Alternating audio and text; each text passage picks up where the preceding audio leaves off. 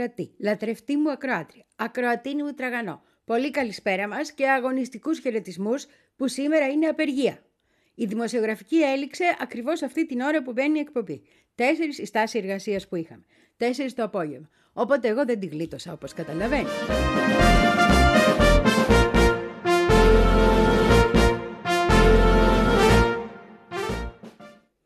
Αυτό με τις τάσεις απεργίας πρέπει να το ελέγξει η Ένωση Τακτών, γιατί μονίμως τις βάζει να τελειώνουν τέσσερις και πάντα τη γλιτώνει φάρμα, κατάλαβες κάθονται αυτοί και δεν τη γλιτώνω εγώ. Εγώ γιατί να μην έχω μια στάση εργασίας σαν άνθρωπος, δηλαδή δεν το δικαιούμαι εγώ αυτό.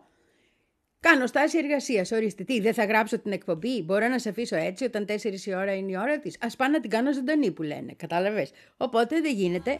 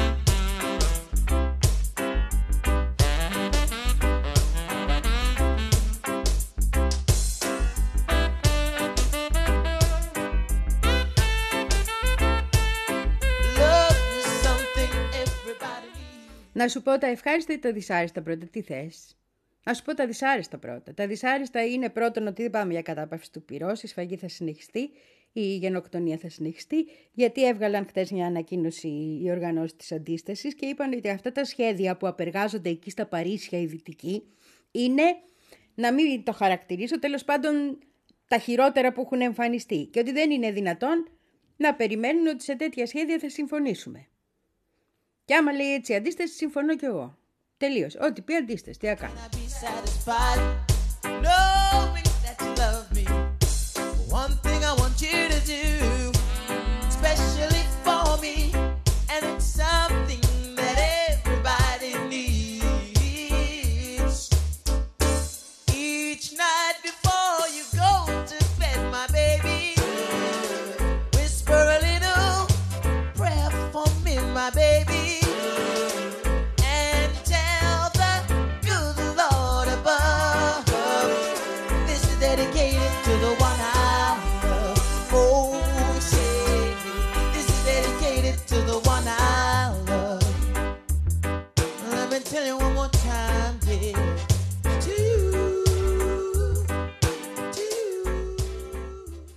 Το εκφασισμένο Ισραήλ συνεχίζει τη δουλειά του όπως πριν και μάλιστα έχουμε σοβαρές καταγγελίες και ενδείξεις και φωτογραφίες και βίντεο ότι και στην περιοχή που έχουν πάει οι πρόσφυγες εκεί στα σύνορα με την Αίγυπτο ρίχνουν βόμβες φωσφόρου που είναι διπλά, διπλό έγκλημα έτσι αυτό το πράγμα που γίνεται αυτή τη στιγμή.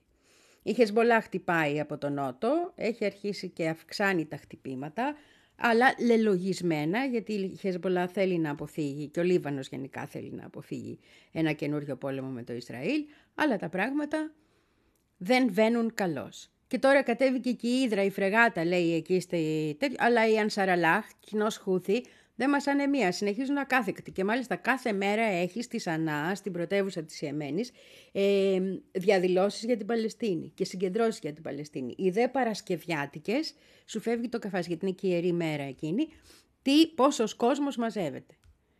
Εντάξει, δεν φτάσαμε τα 5 εκατομμύρια που ήταν το απίστευτό μας, αλλά από εκατομμύριο και πάνω μιλάμε έτσι κι αλλιώς.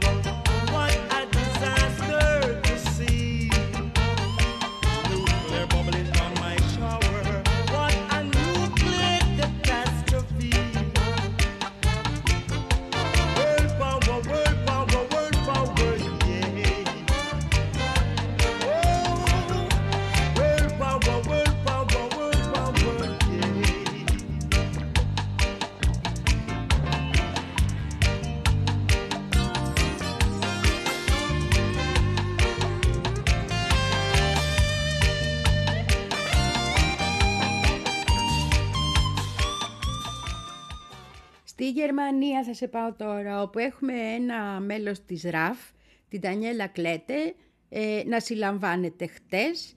Η ΡΑΦ είναι η φράξια Κόκκινος Στρατός. Είναι μια ιστορική ε, οργάνωση, ε, ένοπλη της ε, Γερμανίας, η οποία έδρασε μέχρι τη δεκαετία του 90.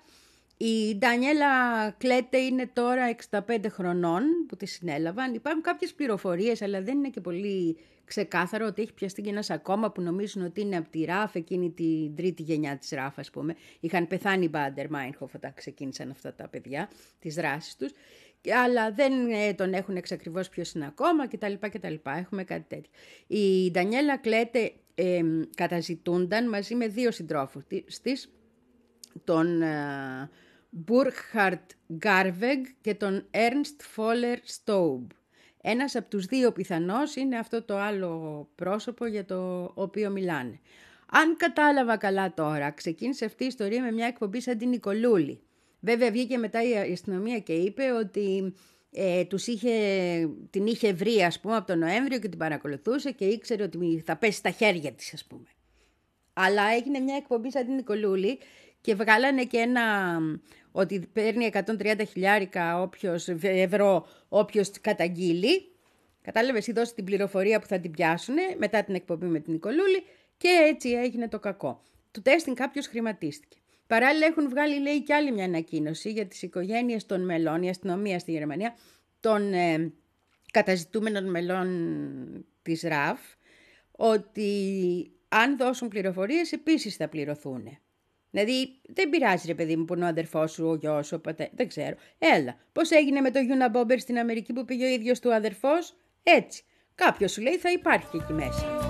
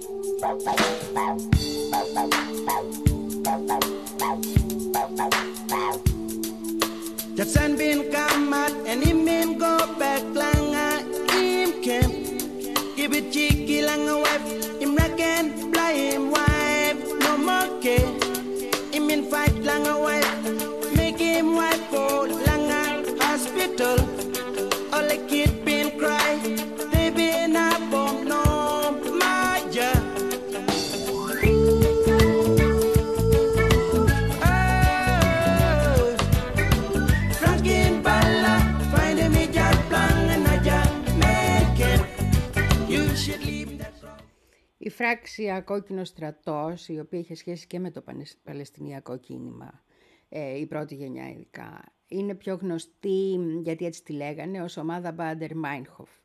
Είναι μια ομάδα αντάρτικου πόλεων που έδρασε στην τότε Δυτική Γερμανία, γιατί η Γερμανία ήταν χωρισμένη ακόμα στα δυο και που η μεγάλη περίοδος της δράσης ήταν τη δεκαετία του 70, όταν ακόμα ήταν εκτός φυλακής και η Ουλρίκε Μάινχοφ, το Μάινχοφ στην ομάδα Μπάντερ Μάινχοφ και ο ε, Αντρέας Μπάντερ, το Μπάντερ, ομάδα Μπάντερ Μάινχοφ. Ε, δύο άνθρωποι πολύ διαφορετικοί αλλά που τους ένωσε ο αγώνας και δύο άνθρωποι οι οποίοι είχαν ε, ως πρόταγμα με τη χρήση βίας τον αντικαπιταλισμό και τον αντιυμπεριαλισμό σε μια Γερμανία που ήταν υπόδουλη στη Δύση, η Δυτική Γερμανία, και σε μια Γερμανία η οποία ε, λειτουργούσε ως ε, αιχμή του δόρατος των Ηνωμένων Πολιτειών γιατί ήταν κατεχόμενη με εν πολλής ας πούμε ε, στην περιοχή σε ένα καιρό, σε μια εποχή που ο ψυχρός πόλεμος ήταν στα πολύ του ζένια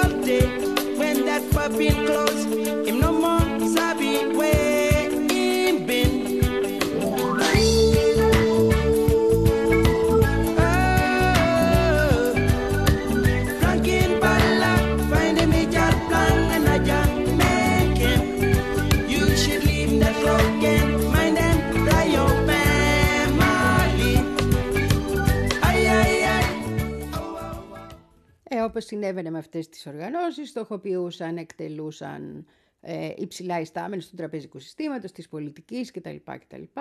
Ήταν άνθρωποι οι οποίοι ε, έκαναν ληστείες για να μπορούν να χρηματοδοτούν τις ενέργειές τους. Ε, έβαζαν βόμβες, μία ήταν στο αρχηγείο των Αμερικάνικων Δυνάμεων Κατοχής, είχαν προσπαθήσει και είχαν κάνει ενέργειες και κατά της Αμερικάνικης Πρεσβείας ε, στη Βόνη. Γενικά ήταν ενεργοί στον αντιπεριαλιστικό αγώνα σε μια Γερμανία η οποία ήταν σκλαβωμένη και στον ε, αντικαπιταλιστικό αγώνα γιατί ήταν μια οργάνωση της αριστεράς όπως πάρα πολλές οργανώσεις. Αυτό το ότι η αριστερά με τη βία δεν έχουν σχέση και τα λοιπά αυτό είναι πολύ καινούριο κατασκεύασμα. Η αριστερά έχει πάρα πολλές φορές ε, καταφύγει στη βία ε, είτε είναι η ατομική βία είτε είναι αυτοί που την χαρακτηρίζουν τρομοκρατική αλλά εννοώ το αντάρτικο πόλης και έχει χρησιμοποιήσει κατά καιρούς, έχει απαντήσει με διαφορετικές ε, απαντήσεις, ας το πω, κομμάτια της αριστεράς, στο ζήτημα του πώς προχωράει ο αγώνας. Ούτε καινούριο ήτανε, ούτε μοναδικό και βεβαίως συνεχίστηκε.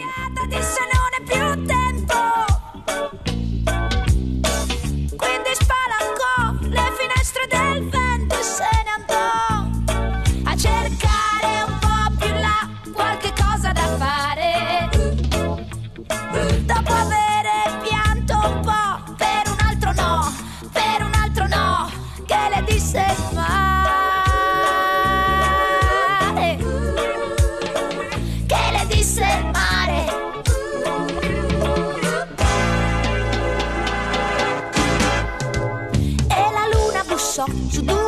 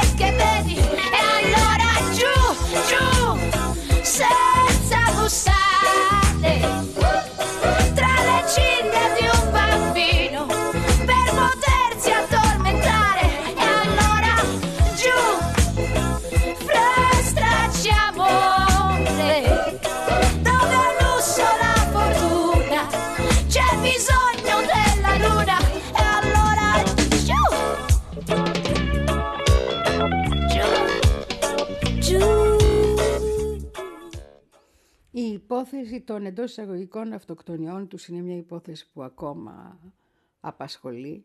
Το πιθανότερο είναι ότι δεν ήταν αυτοκτονίες, το πιθανότερο ήταν δολοφονίες, το πιθανότερο είναι ότι τους σκότωσε το κράτος. Έτσι κι αλλιώς θα πέθαιναν. Τους είχαν βάλει στα λευκά κελιά, υπήρχε φως διαρκώς κτλ. Αλλά το, το γεγονός ότι αρνούνται, αρνούνται ε, την, ε, να παραδώσουν από τότε τις κασέτες της παρακολούθησης, αρνούνται να δώσουν τα στοιχεία που έχουν μονίμως οι γερμανικές αρχές, ακόμη και με την ενοποιημένη Γερμανία, είναι πράγματα που κάτι λένε, κάτι δείχνουν. Θέλω να πω επίσης ότι ένας από τους ανθρώπους, οι οποίοι, δικηγόρος του, ε, του Κόκκινου Στρατού, ο Ραλφ Πόλε, ήταν στην ε, Ελλάδα για χρόνια. Ήταν ένας άνθρωπος που παρακολούθησε αυτές τις δίκες, ήταν ένας άνθρωπος που θεωρούσε ότι δεν είναι πολύ αθώος ο τρόπος που πέθαναν, να το πω έτσι ευγενικά, και ήταν ένας άνθρωπος που ήξερε πολύ καλά σε τι συνθήκες τους φυλάκισαν. Και εδώ θέλω να πω, και αυτό είναι προς τιμήν τέλος πάντων ακόμα και της τότε δεξιάς ελληνικής κυβέρνησης, ότι ο Ράλφ Πόλε δεν παραδόθηκε στους Γερμανούς που τον ζητούσαν, γιατί ακριβώς είχε μπει σαν όρος να μην μπει στα λευκά κελιά, να μην τον οδηγήσουν στα λευκά κελιά. Όλοι ξέραμε ότι αυτό είναι βασανιστήριο. Το κατάλαβαν και οι ελληνικές αρχές. Ήταν και μια περίοδος πολύ κοντά στη δική μας χούντα. Οι μνήμες ήταν ζωντανές και εδώ.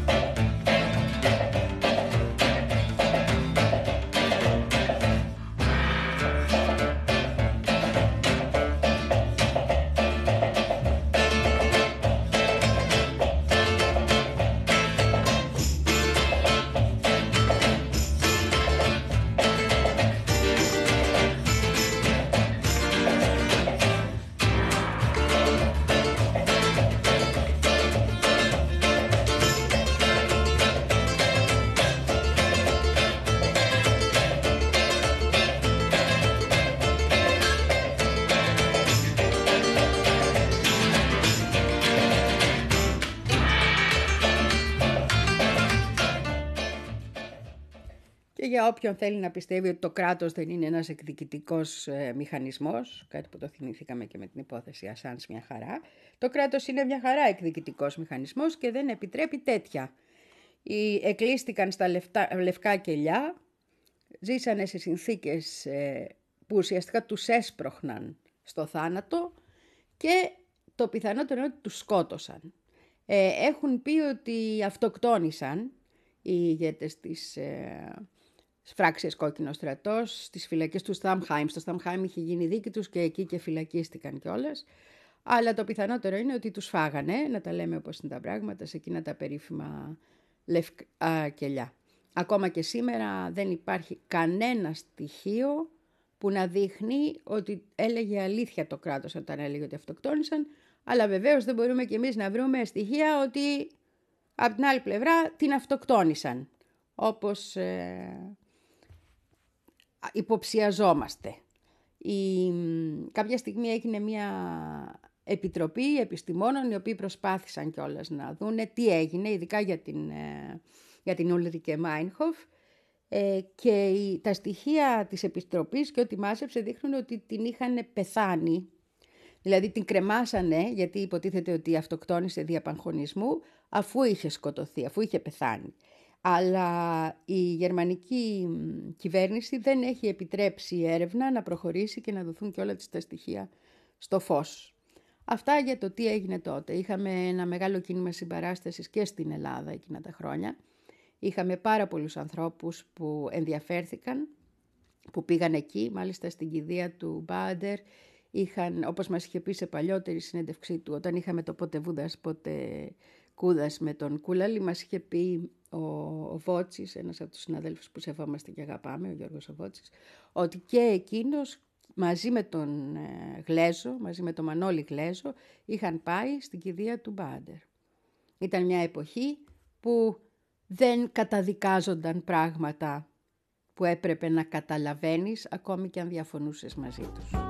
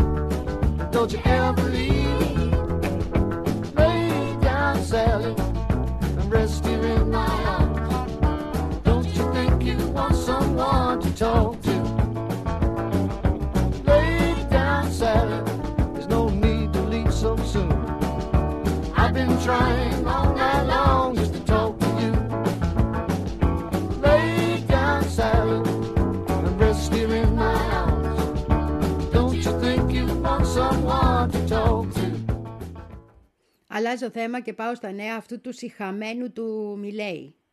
Αυτού του υπεκειμένου που βγήκε και με τον Τραμπ και κάνανε χαρούλες. Πήγε στην Αμερική και κάνανε αγκαλίτσες και λέγανε Make Argentina great again και Make America great again και βρήκε ο γύφτος στη γενιά του και αναθάρισε η καρδιά του. Είχαμε και τον Πολσονάρο. Θα σου πω και για τον Πολσονάρο. Τώρα θέλω να σου πω γι' αυτό, γιατί τα πήρα λίγο στο κρανίο. Γιατί όπως ξέρεις έχω μία αδυναμία εγώ στην Αργεντινή, που είναι ο Κισίλοφ ο κυβερνήτης, ο Άξελ Κισίλοφ, αυτός ο κούκλος ο Αργεντίνος, που είναι ο, ο σοσιαλιστής και πρώην και υπουργός οικονομικών της κυβέρνησης σοσιαλιστικής και είναι τώρα κυβερνήτης της περιοχής του Μπουένο Άιρε. Λοιπόν, αυτό το κάθαρμα ο Μιλέη του έκοψε όλα τα λεφτά.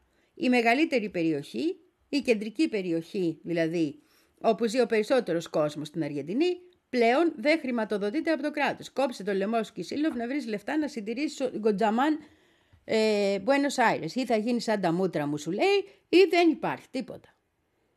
Έδωσε χτες μια συνέντευξη, προχτές, προχτές, μια συνέντευξη τύπου ο Άξελ μου, ο Κισίλοφ μου, πάρα πολύ εκνευρισμένος και είπε ότι αυτά δεν γίνονται. Πάμε για δικαστήρια, πάμε για ιστορίες άγριες, γιατί τι θα γίνει να πούμε. Ό,τι του καπνίζει αυτού και ξαφνικά θα παίρνει τέτοιες αποφάσεις επειδή είναι πρόεδρας και θα βρίσκεται γκοτζαμάν Buenos Aires επί ξύλου κρεμάμενο. Δεν γίνονται αυτά τα πράγματα. Είμαστε με τον Άξελ, έτσι. shot the sheriff. The sheriff. But the spirit was so deep. No, no. Ooh, ooh, ooh. Yeah.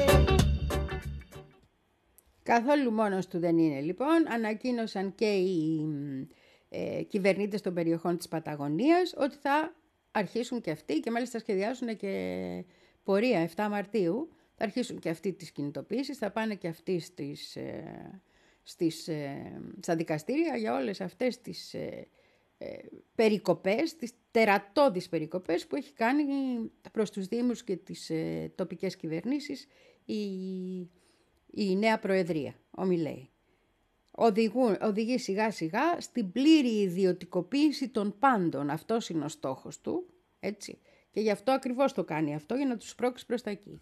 Και είναι φυσικό ότι θα υπάρχουν τεράστιες αντιδράσεις και ευτυχώς και καλά κάνουν και να βγει και ο λαός ξανά στον δρόμο αυτό το κάθαρμα που μας έλεγε. Reflexes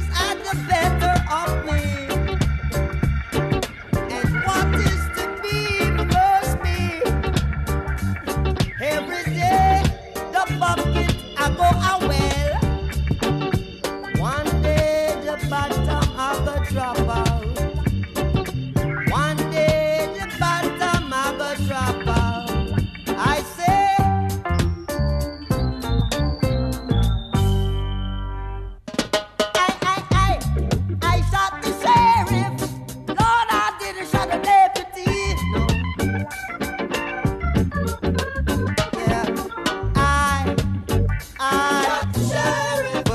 didn't you?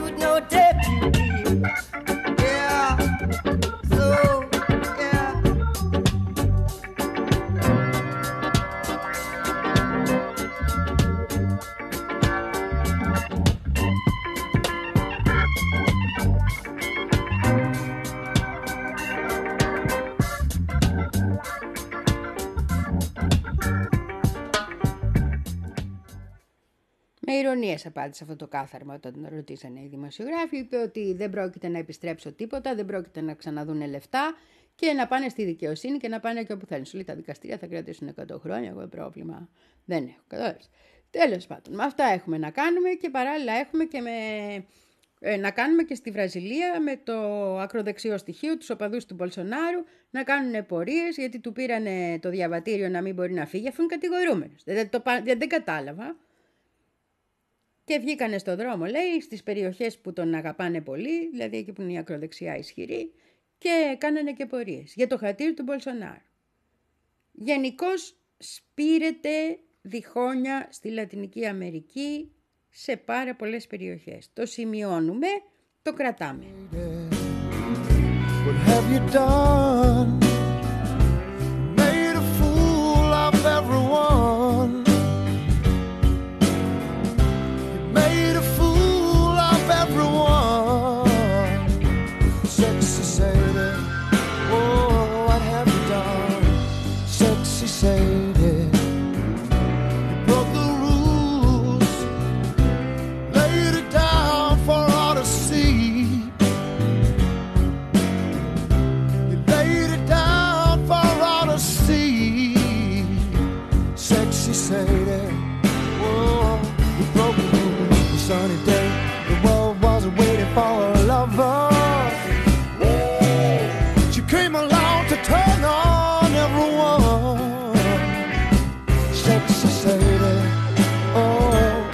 you know.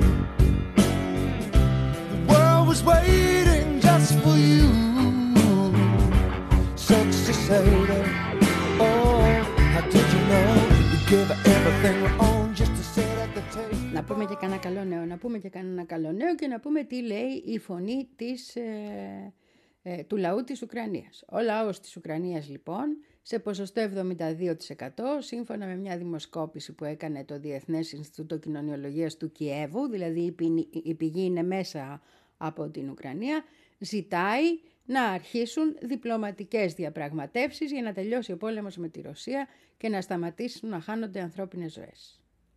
Μόνο το 23% πιστεύει ότι η Ουκρανία μπορεί να νικήσει και όλοι θεωρούν ότι οι απώλειες θα είναι έτσι και αλλιώς πάρα πολύ μεγάλες. Μόνο 4% επίσης δεν, είπε δεν ξέρω δεν απαντώ, δηλαδή δεν ε, μπορούσε να επιλέξει τι θέλει να γίνει στη συνέχεια, δεν ήξερε, δεν είχε αποφασίσει τι θέλει να γίνει στη συνέχεια.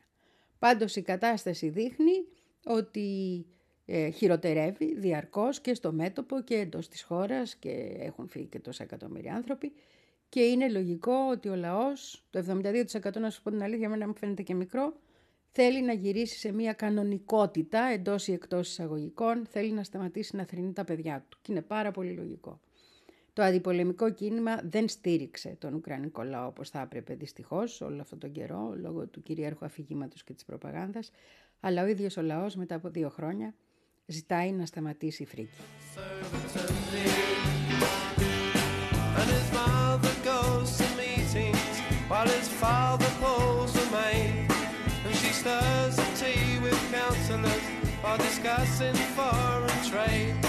And she passes looks as well as bills At every suave young man Cause he's all so good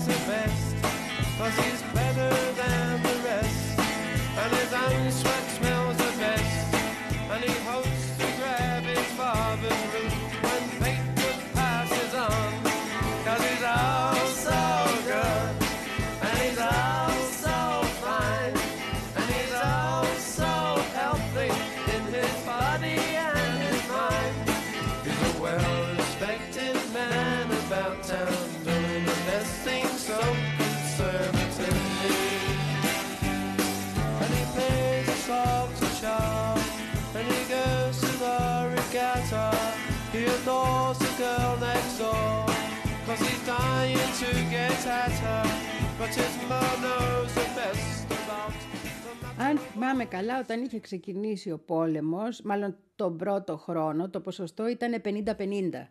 Δηλαδή οι μισοί λέγανε, παιδιά, ναι, να συνεχιστεί η στρατιωτική προσπάθεια, αλλά ας ξεκινήσουμε και το διπλωματικό κομμάτι. Και άλλοι μισοί λέγανε, όχι, ορμάται στρατός. Οπότε τώρα αυτό έχει αλλάξει. Το 72% συν 4% αυτοί που δεν παίρνουν θέση, το 76% ουσιαστικά είναι off. Λέει διπλωματική επίσης, είτε με στρατιωτική, συνέχιση των στρατιωτικών, είτε χωρίς. Ε, αγάπη δεν υπάρχει επίσης για τον Σίρσκι, αυτόν τον καινούριο τον τύπο που έχει αναλάβει το στρατό. Και υπάρχει και μία δυσαρέσκεια μεγάλη που καταγράφεται για το γεγονός ότι δεν θα γίνουν οι εκλογές. Οι εκλογές θα να γίνουν τώρα, το Μάρτι, κανονικά, αλλά δεν θα γίνουν γιατί υπάρχει πόλεμος και επιτρέπει και το Σύνταγμά τους σε περίπτωση εκτέκτης ανάγκης και συνθήκων τέτοιων να μην γίνουν εκλογές. Αυτό όμως δυσαρεστεί τον κόσμο. Όπως δυσαρεστεί τον κόσμο και το γεγονός των υποχρεωτικών επιστρατεύσεων ηλικιών που θα έπρεπε να είναι ε, εκτός επιστράτευσης.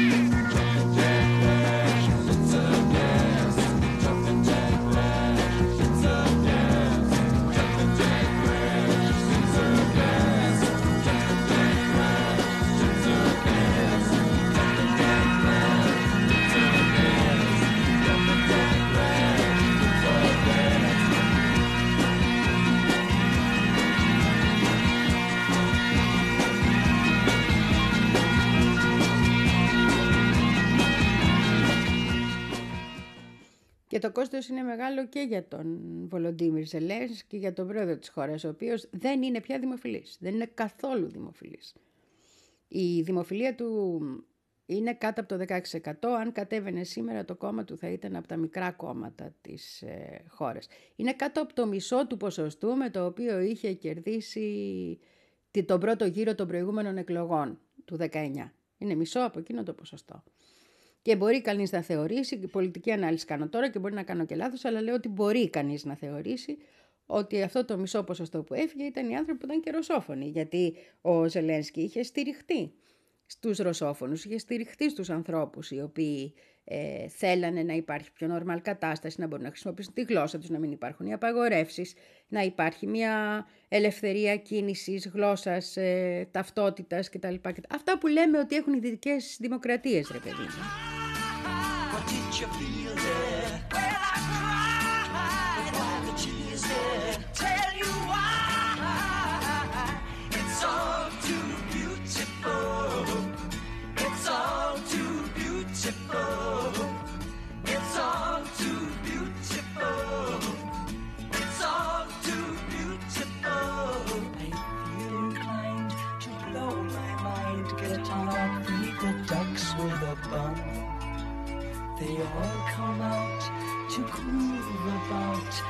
nice and have fun the sun. I tell you what I'll do. What will you? I'd like to go there now with you. You can miss out school. Won't that be? Why go to learn the words of who? What will we do there? We'll get high. We touch there? We'll the sky. The cheese there. I tell you why. It's all too beautiful. It's all too beautiful. It's all too beautiful. It's all too beautiful. I feel inclined to blow my mind, get hung up, beat the ducks with a bum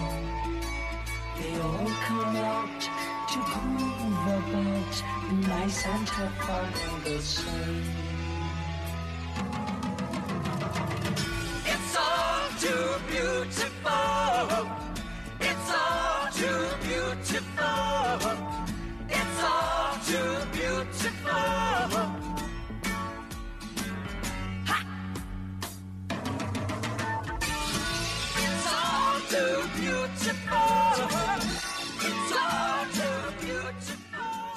Ξέρω ότι το κλίμα πρέπει να ελαφρύνει και θα το ελαφρύνουμε αμέσως το κλίμα, διότι στην Ιταλία γίνεται ο χαμός. Ο χαμός.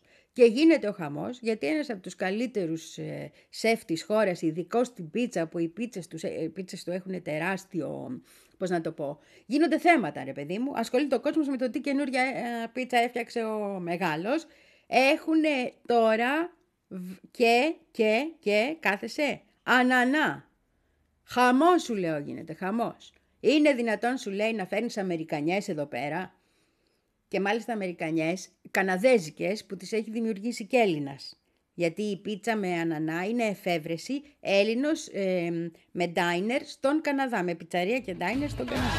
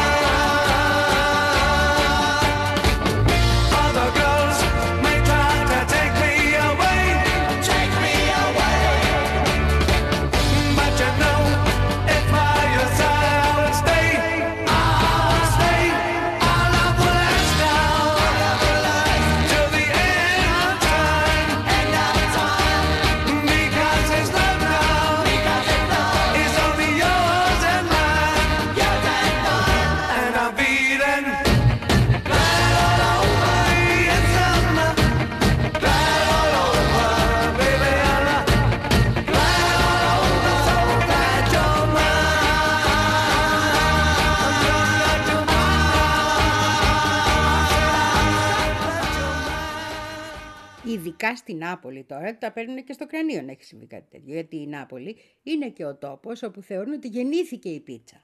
Ότι από εκεί ξεκίνησε. Ότι δεν υπάρχει άλλο τέτοιο μέρος. Γιατί... Οπότε ξαφνικά έρχεσαι μέσα στο σπιτάκι μου, σου λέει η πίτσα, έτσι, και ο αυτός που τη θέλει καθαρή την πίτσα του και χωρίς τέτοιες αμερικάνικες ε, προσμίξεις και μου βάζει πάνω ανανά. Δεν ρωτάει βέβαια πώς μπήκαν διάφορα άλλα πάνω στην πίτσα που τα βάζει και αυτός τώρα, πέρα από τη Μαργαρίτα. Δεν το ρωτάει, όχι. Ο ανανάς του τη δίνει γιατί είναι Αμερικάνικο πράγμα.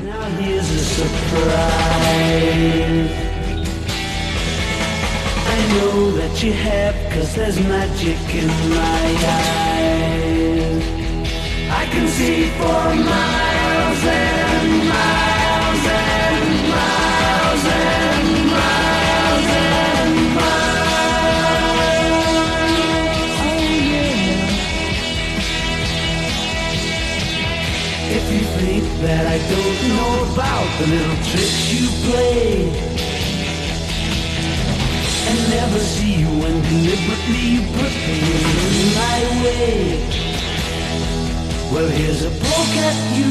You're gonna choke on it too. You're gonna lose that smile because all the while I can see for miles and miles. I could see for miles i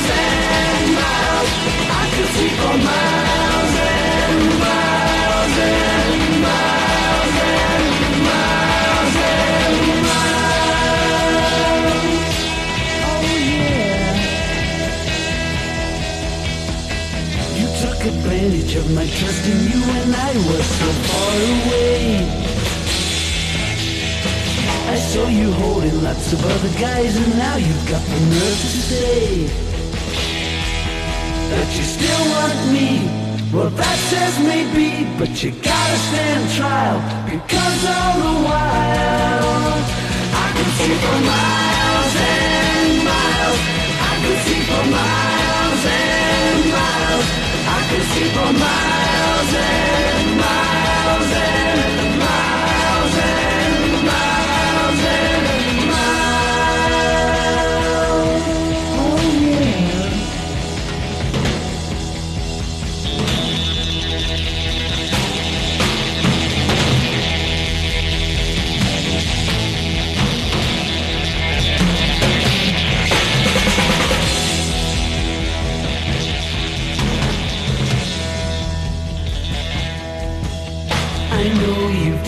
me, now here's a surprise.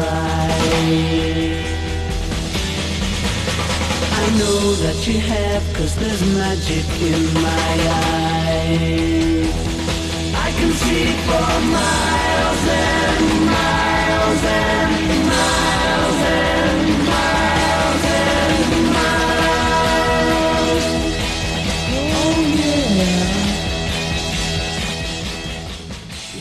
Γιατί έχει πάρει τέτοιες διαστάσεις. Έχει πάρει τέτοιες διαστάσεις. Γιατί τη μελώνει που δεν μας μελώνει καθόλου η κυβέρνηση. Είχε ξεκινήσει και μια τεράστια προσπάθεια τώρα.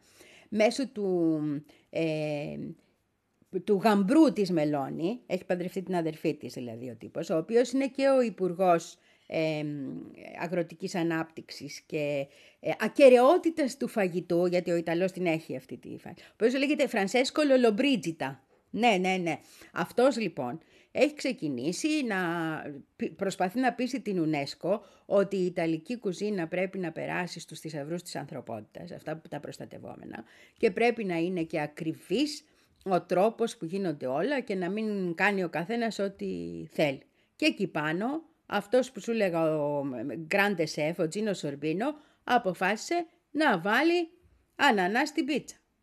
Αυτός έχει μια πιτσερία πάρα πολύ ωραία στην Νάπολη που λέγεται πιτσερία Σορμπίλιο. Και είναι ιστορική ρε παιδί μου, έχει, είναι γενιών, έτσι, γενιές και γενιές που οι άνθρωποι εκεί και πηγαίνει πάρα πολύ κόσμος για να, το, για να φάει εκεί, για να δοκιμάσει την αυθεντική πίτσα. Και ξαφνικά, τσουπ, τους βάζουν αυτό. Τους βάζει ένα επάνω. Και έχουν σαλτάρει, λέει οι Ιταλοί, διότι πώς είναι δυνατόν να γίνονται τέτοιες Αμερικανιές τη στιγμή που η πατρίδα αγωνίζεται να αναγνωριστεί η μεγάλη της παράδοση. Και η πίτσα να είναι ένας θησαυρός της ανθρωπότητας. Που νομίζω κανείς δεν θα διαφωνήσει σε αυτό. ότι αξίζει η πίτσα να είναι ένας θησαυρός της ανθρωπότητας. Όπως και οι πυρώτικες πίτες θα έλεγα.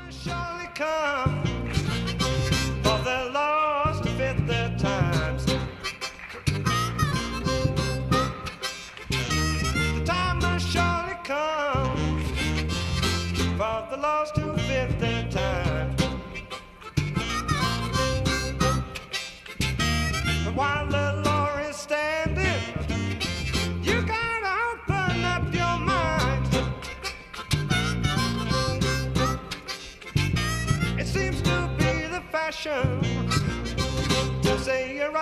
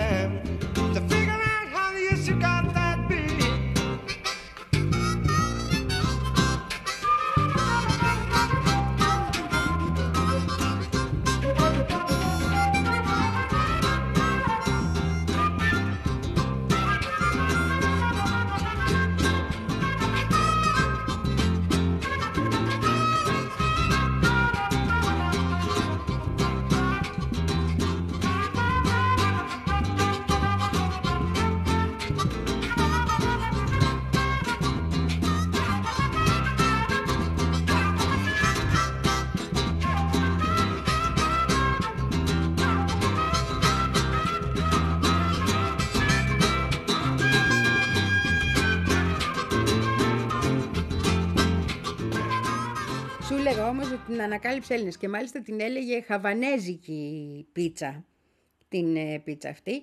Ε, ο Σωτήρης ο Πανόπουλος, τον λέγανε Σάμ αυτή, κα- πού να το πούνε το Σωτήρης.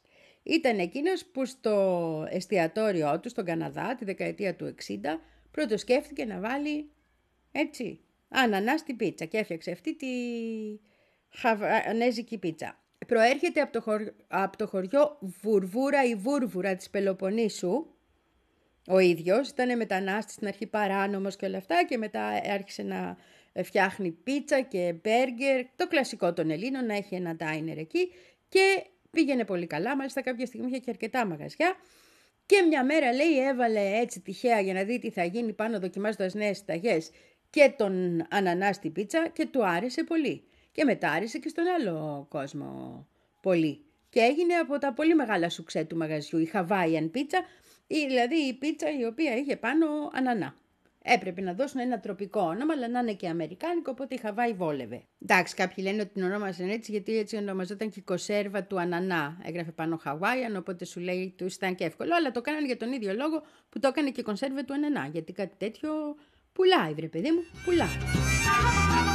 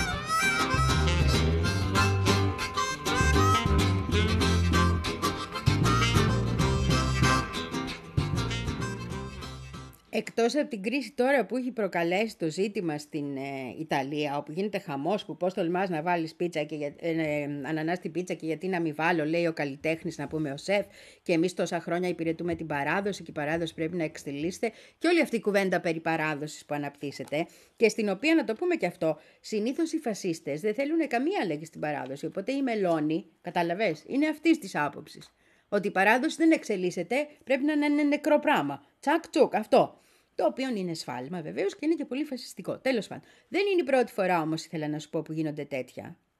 Είχαμε πολλές φορές ε, να γίνονται, πώς να το πω, δηλώσεις πολιτικών με κυριότερη του Γιώχανσον. Αυτό ήταν πρόεδρος στην Ισλανδία πριν ε, έξι χρόνια αυτά, ο οποίος είχε πει ότι θα έπρεπε να απαγορευτεί ο ανανάς στην πίτσα. Δεν είναι δυνατόν να μπαίνει ανανάς στην πίτσα. Ενώ απ' την άλλη, επειδή είναι πολύ ε, καναδέζικο, αυτό το βλαμμένο Τζαστίν Τρουντό έχει πει πάρα πολλές φορές ότι είναι η αγαπημένη του πίτσα και τι ωραία και τι καλά. Και ναι, να αυτό το ανακαλύψαμε εμείς στον Καναδά.